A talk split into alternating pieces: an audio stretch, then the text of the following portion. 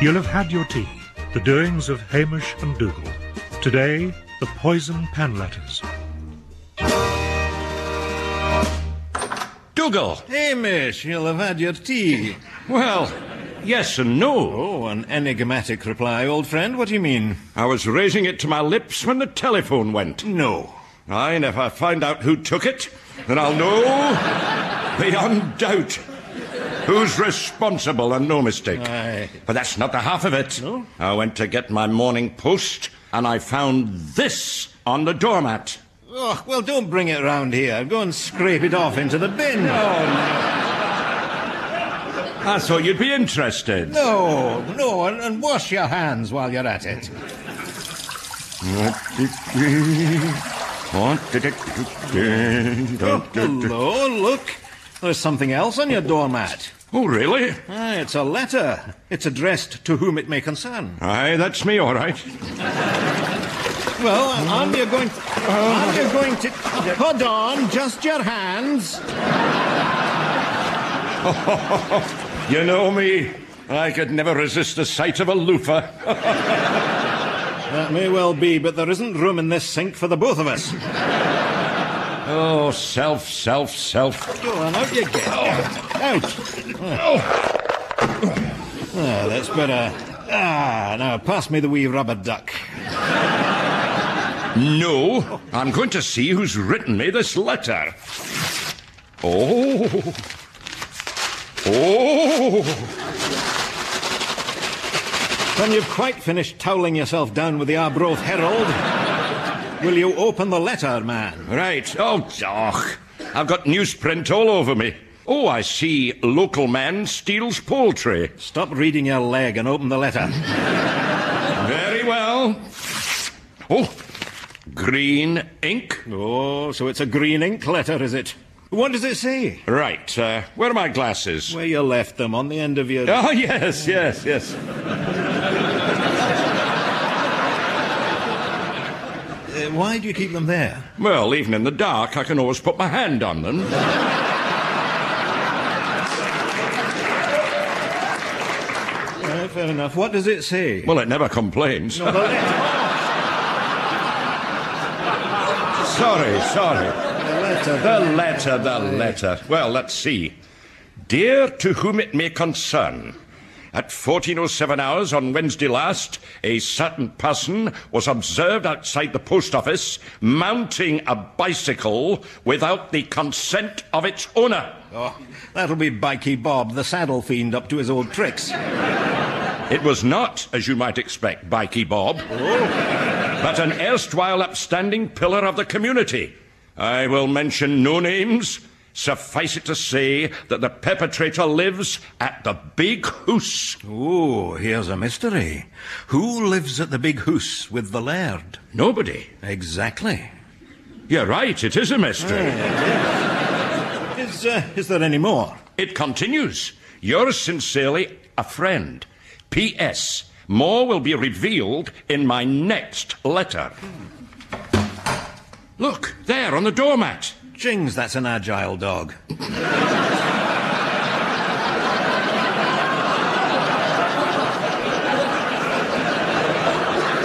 Oh, Down, boy. And there, next to it, another letter. Why? It's addressed to Theo Cupier. Theo Cupier. Theo Cupier? He's not the occupier. No. Not at this address. I'd, uh, I'd better open it myself. Let me see that. No, read the letter. All right.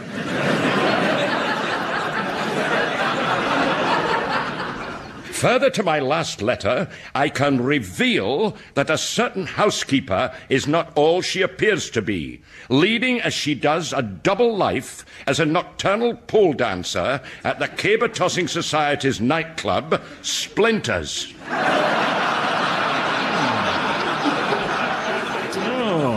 A housekeeper. I wonder if our Mrs. Nocte knows her. Mrs. Nochty, our housekeeper, you mean? Wait, wait a minute. It. No. No. No, no, I can't imagine her writhing round a pool. Oh, Well, you remember a lodger, Mr. Benedict from Gdansk. Ah, yeah. Oh, Yeah. There was talk at the time. Aye, there was. Couldn't understand a word of it. Not the one. Well, there's only one way to solve the mystery of these letters to the post office.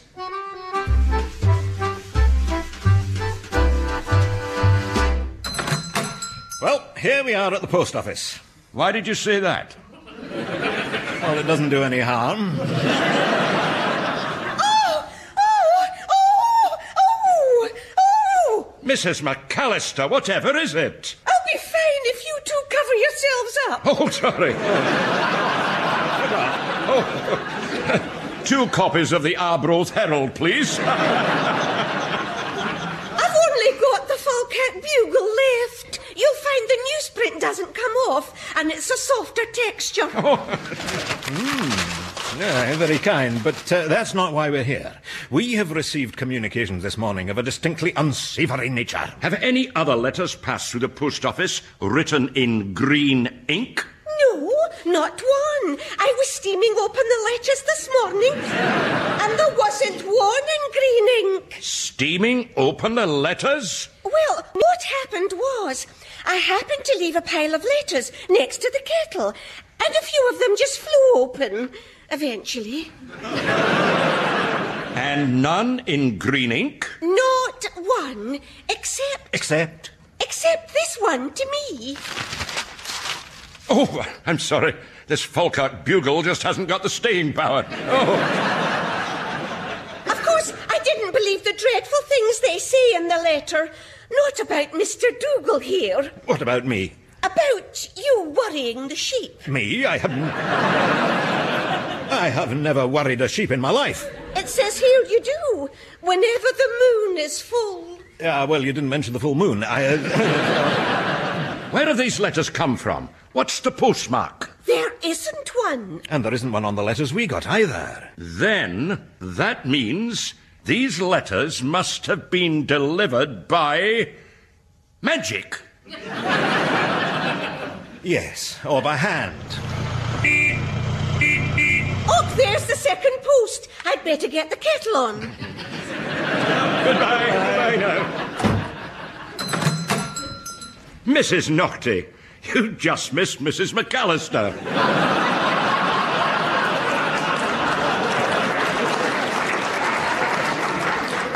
That's a relief.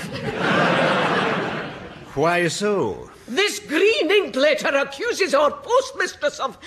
Dook, I can't say it. Why not? It's in Polish.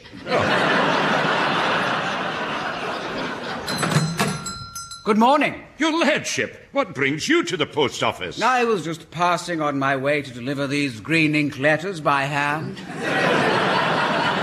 letters by hand? Yes, there's one for each of you. One for each of us? Are you going to stop that? Yes. Good. I must be on my way. Uh, not so fast, your lordship. Why are you delivering all these green ink letters? No, that's easily explained. Oh, well, I'm glad to hear it. I'm sorry to have troubled you. No, wait. I'd like to hear his story. Very well, Mrs. M. The fact is, I found this pile of post at the big hoose this morning with a note saying, Please deliver these green ink letters by hand. Tar very much, a friend. I am simply following orders. But if you didn't write these letters, who did? I should have thought that was obvious, Trixie. These foul documents contain dreadful allegations against me and you, Mrs. McAllister and Dougal. But there is one among us whose reputation remains unsullied. Ah, that would be me, I'm happy to say. Exactly. There is the author of these poison missives. Hamish! But But, but I'll get the police. PC World. PC World? Where in the world? PC World. I, sir, arrest this man. I, sir. What's going on? Don't ask me. Please. Hamish, thank goodness you're still here. That bottle of green ink you ordered, it's just arrived. No!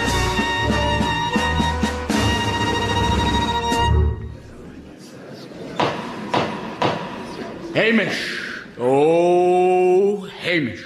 You stand accused of issuing a malicious document and common slander. Are you guilty or not guilty? Well, that's not for me to say. Did you do it or not? That's for me to know and you to find out. Uh, Dougal, you appear for the defendant. How does he plead? Not very well by the sound of it. I'll enter a plea of not guilty then. Oh, good. I'll be on my way. I haven't tried you yet. And you're not going to, Sonny Jim. Dougal, is your client going to take the stand? Well, he's a light fingered wee tinker. I wouldn't put it past him. Fine friend you are. Your Lairship, I would like to call Mrs. McAllister. Well, I've got a number if that's any use. Uh, no, no, no, she's here. She's over there. Mrs. McAllister, you have told us a customer made a regular purchase of one bottle of green ink per week at your post office store. Can you see that person in court? No! No further questions. Dougal, would you be so kind as to remove that bucket from Mrs. McAllister's head, please? Oh, very well. that isn't Mrs. McAllister. No, it's Meg, the mad bucket woman. No, this is ridiculous. You're turning this courtroom into a circus. Dougal, get off that trapeze and call a proper witness. Certainly. Hopla. Nice dismount. Thank you. I call Hamish to the stand. Well, here I am, ladies and gentlemen. Oh, you're a lovely crowd. What do you get if you cross a caber and a lettuce? A salad that tosses itself. no, but Be seriously. quiet. Your Lordship, surely the facts in this case are perfectly plain. My client is clearly guilty as sin. What? I'm sorry, Hamish. I told you to hire a professional. Quite right. Hamish, you are found guilty of the most heinous crime ever to have been brought before this bench. You will be taken from this place to that place. And there you will serve your sentence of life imprisonment or community service, whichever shall be the longer.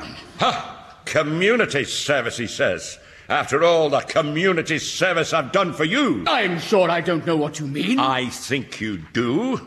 Every week buying a bottle of green ink for you at the post office, then delivering all your letters by hand to save on the stamps, and passing on all the wee bits of tittle tattle and gossip from around the glen, plus being up at all hours, peeping in through bedroom windows and listening at keyholes.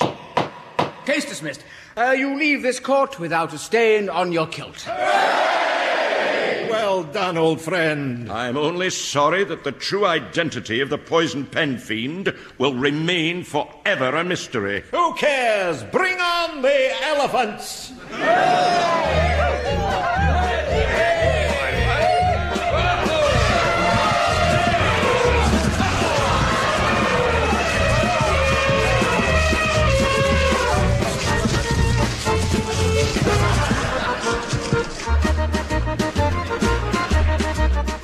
You'll have had your tea.